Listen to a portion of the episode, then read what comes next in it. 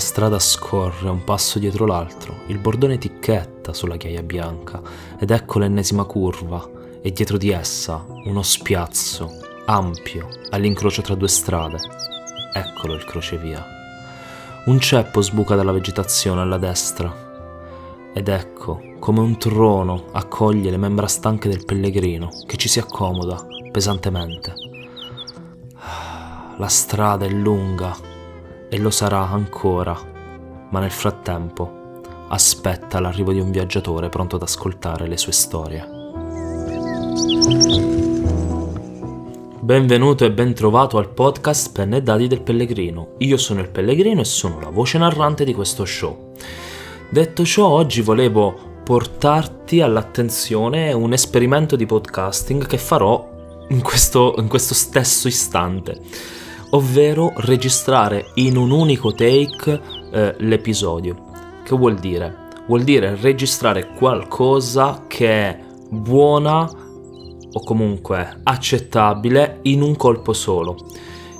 Ok, non è buona la prima perché siamo già al quinto o sesto take però eh, sto cercando di farlo per due motivi principali. Il primo motivo è la post-produzione, ovvero voglio cercare di ridurre il più possibile la post-produzione, che mi prende circa ad oggi 3-4 ore eh, del mio tempo per un episodio di 20 minuti e per me è un po' troppo, voglio evitare. Certo ci saranno comunque cose da dover fare in post-produzione, però un conto è dover aggiungere solo il tappeto sonoro, un conto è invece fare tagli e cuci per 3 ore, 4 ore. Bene, detto questo c'è un altro motivo, forse un motivo più importante, che è la mia crescita, ovvero imparare a parlare a braccio di fila senza eh, fare grossi errori. Con grossi errori intendo eh, impappinamenti vari, molto pesanti, eh, lunghi M, pause troppo lunghe e cose del genere. Spero che tutto questo non venga interrotto da dei rumori molesti esterni. Però vedremo. Allora, in particolare oggi eh, parleremo dello stesso tema, ovvero crescita ed errori, anche per i, diciamo, due grandi argomenti che tratto sul mio podcast, ovvero la scrittura e il gioco di ruolo. Allora, piccola parentesi. Quello che ti voglio far capire, diciamo, è che questo podcast è un diario di viaggio. Quindi, essendo un diario di viaggio, deve portare alla luce tutte eh, le cose interiori e anche gli errori.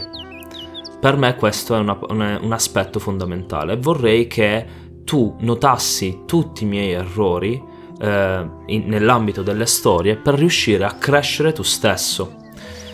Ecco, questo per me è eh, quello che vorrei fare in questa puntata. O meglio, in questo episodio voglio portare i miei errori del passato. Perché è vero che sarà un diario di viaggio e quindi prevederà gli errori del futuro, ma se non sai da quali errori provengo, non potrai neanche ben capire il modo eh, e la strada che sto prendendo. Questo in particolare vale per la scrittura perché il, diciamo, l'argomento che, t- che studio, pratico da più tempo e in cui ho fatto sicuramente più errori, soprattutto di approccio. Ora eh, direi di eh, fermarci con questa intro super lunga e iniziare subito a parlare di scrittura.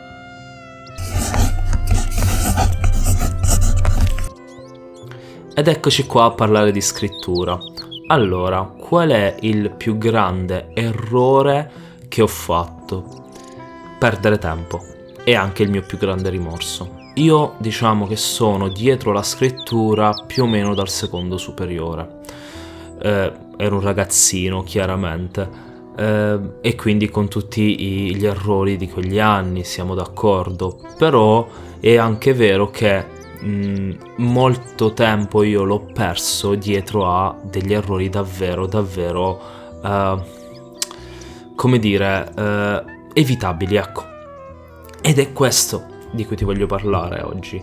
Guarda i miei errori ed evitali, perché eh, attraverso di questo possiamo crescere insieme. Allora, parliamo di come ho eh, perso tempo finora, eh, fino agli ultimi anni comunque. Il punto è stato che io saltavo costantemente di palo in frasca, diciamo. Che significa? Se, diciamo, in quel momento ho una data idea, magari su un mago che utilizza un dato specifico eh, di magia o piuttosto che eh, una storia incentrata su un bambino, non so che, insomma, un'idea qualunque di storia e magari me la appunto e inizio a svilupparla. In questo svilupparla mi viene un'idea, una scintilla o contestualmente, anche se non direttamente correlato, eh, mi viene un'idea per un'altra storia diversa. Allora io cosa facevo? Me la appuntavo, però continuavo a scrivere quella e lasciando da parte l'altra. Solo che questo l'ho fatto sempre. Quindi tutte le idee, tranne qualcuna, me ne sono portate sen- senza mai concluderla e quindi senza mai concluderle e quindi eh, perdendo fondamentalmente del tempo. Io ho in casa quaderni, pagine e pagine di idee buttate. Perché? Perché non sono concluse, perché, eh, come dire, eh, funzionano male e tutto il resto. Allora, ecco che ehm, questo errore, secondo me, è stato il mio più grave sbaglio da un punto di vista di approccio. Perché? Perché se io avessi concluso eh, qualcuna di queste idee, anche breve, anche male, soprattutto male, in primis avrei avuto una prima gratificazione, che è quella di portare a compimento un lavoro. E questo sarebbe stata una ricompensa che mi avrebbe fortificato e mi avrebbe, ehm, diciamo, eh, avrebbe affrontato la mia procrastinazione, che è un problema che io ho tantissimo eh, in ogni ambito e infatti sto cercando di combatterlo. E quindi, mm, in primis questo, in più avrei adesso dell'esperienza pratica alle spalle, quindi il mio livello scrittorio sarebbe sicuramente più alto nonché anche avere del materiale passato, quindi una sorta di backup di storie un archivio, ecco, che comunque fa sempre bene avere, perché da esse puoi estrapolare delle idee e riprenderle con la tua nuova abilità scrittoria. E io tutto questo non ce l'ho. Ho perso letteralmente anni e anni della mia scrittura per questo, per saltare di palo in frasca. E io ti consiglio di evitarlo. Se sei uno come me, eh, o una come me, che ha un sacco di idee in testa, bravo, ok, appuntale al massimo. Quindi magari stai scrivendo A, appuntiti l'idea B, però torna subito su A. Non farti prendere dalla foga del momento. Io ho questo problema tutt'oggi, molto spesso mi faccio prendere dalla foga del momento, ma lo combatto perché finora le soddisfazioni più, più grandi in questo ambito me l'hanno date dei racconti pessimi che ho scritto ma che sono riuscito a portare a termine. E questo è per me una cosa fondamentale. Portare a termine mi dà quella gratificazione che mi è necessaria per combattere il demone della resistenza, come lo chiama eh, il professor Livio Gambarini sul suo canale Rotte Narrative. Parentesi, vai a seguire Rotte Narrative perché è un, un, buon, eh, un buon canale per tutti gli aspiranti scrittori. Bene, ah, YouTube. Detto ciò, torniamo a noi. Questo mi ha fatto perdere tempo, un tempo che io oggi combatto per recuperare, cercando di scrivere, scrivere, scrivere.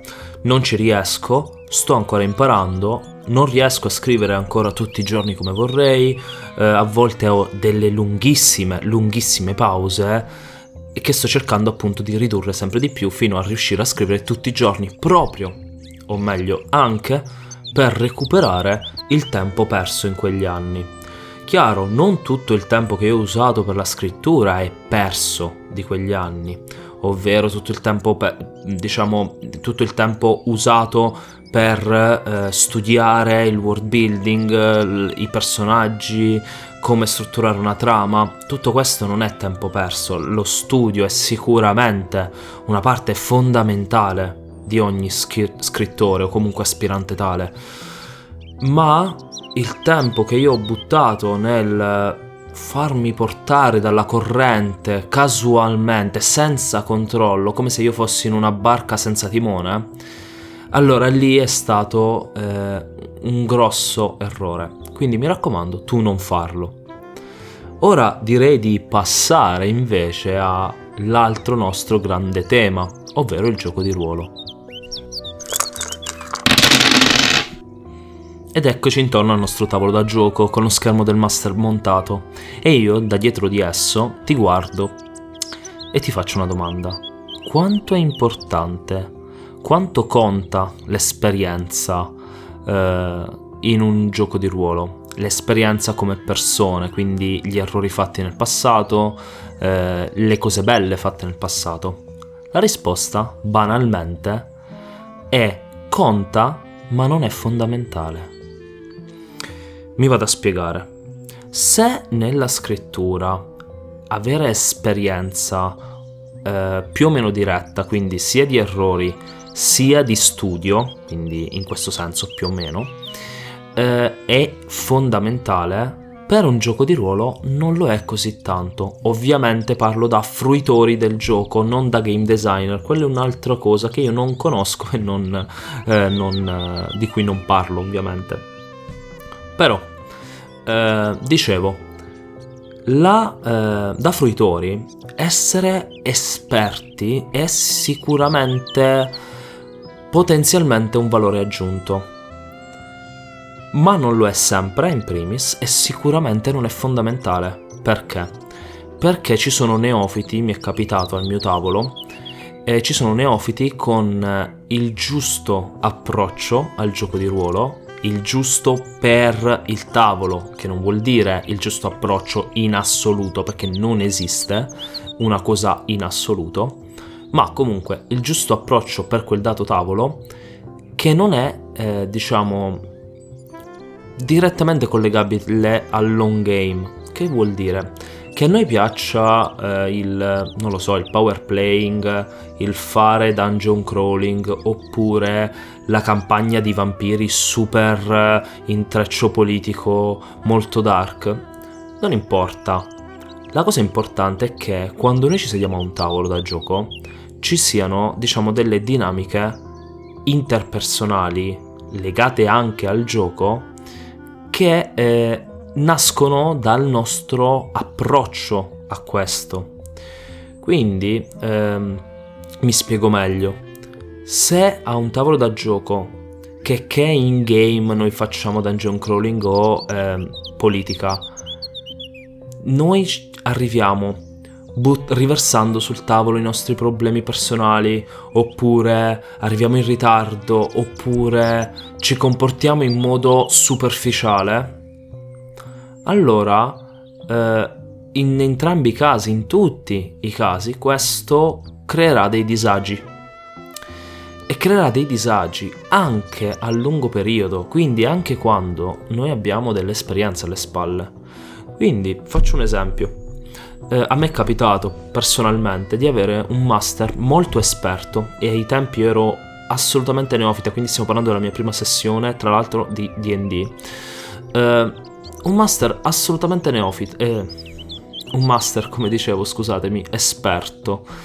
Questo master, per boh, un litigio avuto, diciamo, a livello personale, ci ha eh, letteralmente eh, fatto total party kill alla prima sessione. E vi posso assicurare che io ricordo perfettamente tutta la sessione, cosa strana per me, ma che noi le abbiamo davvero provate tutte, quindi almeno qualcuno di noi si sarebbe dovuto salvare, ma questo non è stato ed è un gran peccato perché ha fermato tanti di quei ragazzi, quasi tutti meno me, dall'avvicinarsi al gioco di ruolo. E questo perché è successo? Uno perché il master, nonostante la sua grande esperienza in ambito del gioco, ha portato in sessione i suoi problemi. E un po' perché era un master estremamente rigido, con una forma mentale che non, per- non lasciava spazio a nessun altro. E quindi era una sorta di controllore. Ok? Invece quello che io amo del gioco di ruolo è appunto la fluidità che si crea e la potenza delle emozioni che si vanno a creare quando al eh, tavolo ci sono tutti giocatori, eh, tutti giocanti proattivi e che quindi diciamo rischiano, ci provano, sono interessati a quello che stanno facendo e ovviamente il rispetto, eh, che devo dirvi, eh, l'apertura mentale sono alla base di tutto ciò. Ecco, questo per me è, è stata la lezione più grande e che vorrei tu eh, prendessi.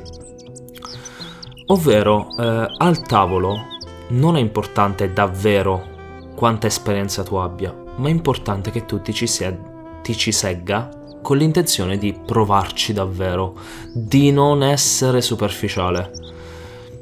Perché, a parte essere una mancanza di rispetto per tutti gli altri, eh, porti al tavolo facendo l'opposto poco divertimento. Tu stesso ti divertiresti molto meno. Quindi che senso ha? Perché giocare alla, in fondo ha lo scopo di divertire. E il suo primo scopo è divertire. E quindi se viene a mancare questo, viene a mancare il senso. Ma eh, stiamo parlando di errori e di crescita qui. Ora, attento a non fraintendere le mie parole. Non sto dicendo che l'esperienza non serva, anzi, chiaramente il giusto approccio unito a una grande esperienza porta al tavolo delle situazioni straordinarie, crea delle giocate pazzesche. Da questo però a dire che è l'elemento cardine, per me non, no, perché per me l'elemento cardine è sicuramente l'approccio, perché è quello che sarà la discrimine eh, tra... Ehm, un buon gioco e un pessimo gioco. Poi tutte le sfumature nel mezzo dipendono anche dall'esperienza, è chiaro. Uh, e quindi puntiamo tutti a diventare degli ottimi giocatori attraverso tanta esperienza, ma soprattutto attraverso il giusto approccio. E l'approccio si può aggiustare in corso d'opera. Io per esempio all'inizio ero molto railroading serrato, per cercare di in, capire come si giocasse da Master Nintendo. Poi però nel tempo ho capito che questo tarpava le ali ai miei giocatori. E questo non va bene perché non ci si diverte in questo modo. Perché? Perché facevo male il railroading.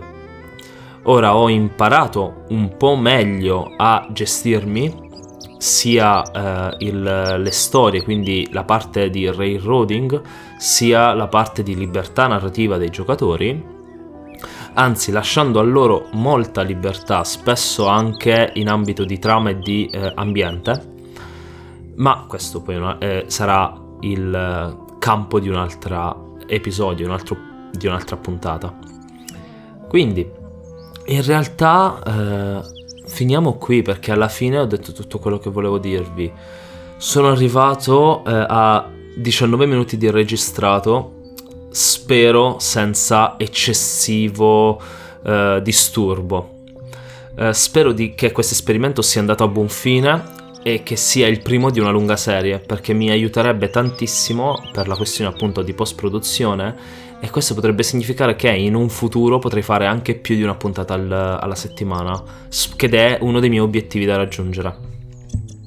Bene, spero che l'argomento che ho trattato oggi, ovvero errori e crescita, sia stato di tuo interesse. Spero che ti possa aver fatto aprire gli occhi su eh, quanto è importante eh, conoscere gli errori, quanto può essere utile, ecco, conoscere gli errori degli altri pur di migliorare noi stessi. Spero che tu attraverso i miei errori possa riuscire a eh, muoverti più velocemente di quanto ho fatto io e eh, che dire, eh, fammi, fammi sapere attraverso un direct su Instagram, la mia pagina si chiama Pellegrino tra le storie. Le, spero che ti possa piacere di trovare il tuo like a breve eh, o comunque se siamo su Spotify eh, metti il follow, se mi ascolti da Apple Podcast un bel like, recensisci dove puoi, anche con una sola stella. L'importante è che mi argomenti il motivo della critica perché io voglio crescere. Ricordati, io eh, amo e agogno avere critiche proprio per cercare di crescere. Oltre a questo, ti prego di eh, condividere questo podcast con tutte le persone che conosci che sono interessati alle storie e ai retroscena che eh, conoscono il gioco di ruolo o a cui tu vorresti far conoscere il gioco di ruolo e la scrittura magari o uno dei due o entrambi. Boh insomma eh, le call to actions sono state fatte tutte spero di averlo detto bene eh, che dire, eh, chiuderei qui la puntata e come al solito ci si ascolta al prossimo crocevia.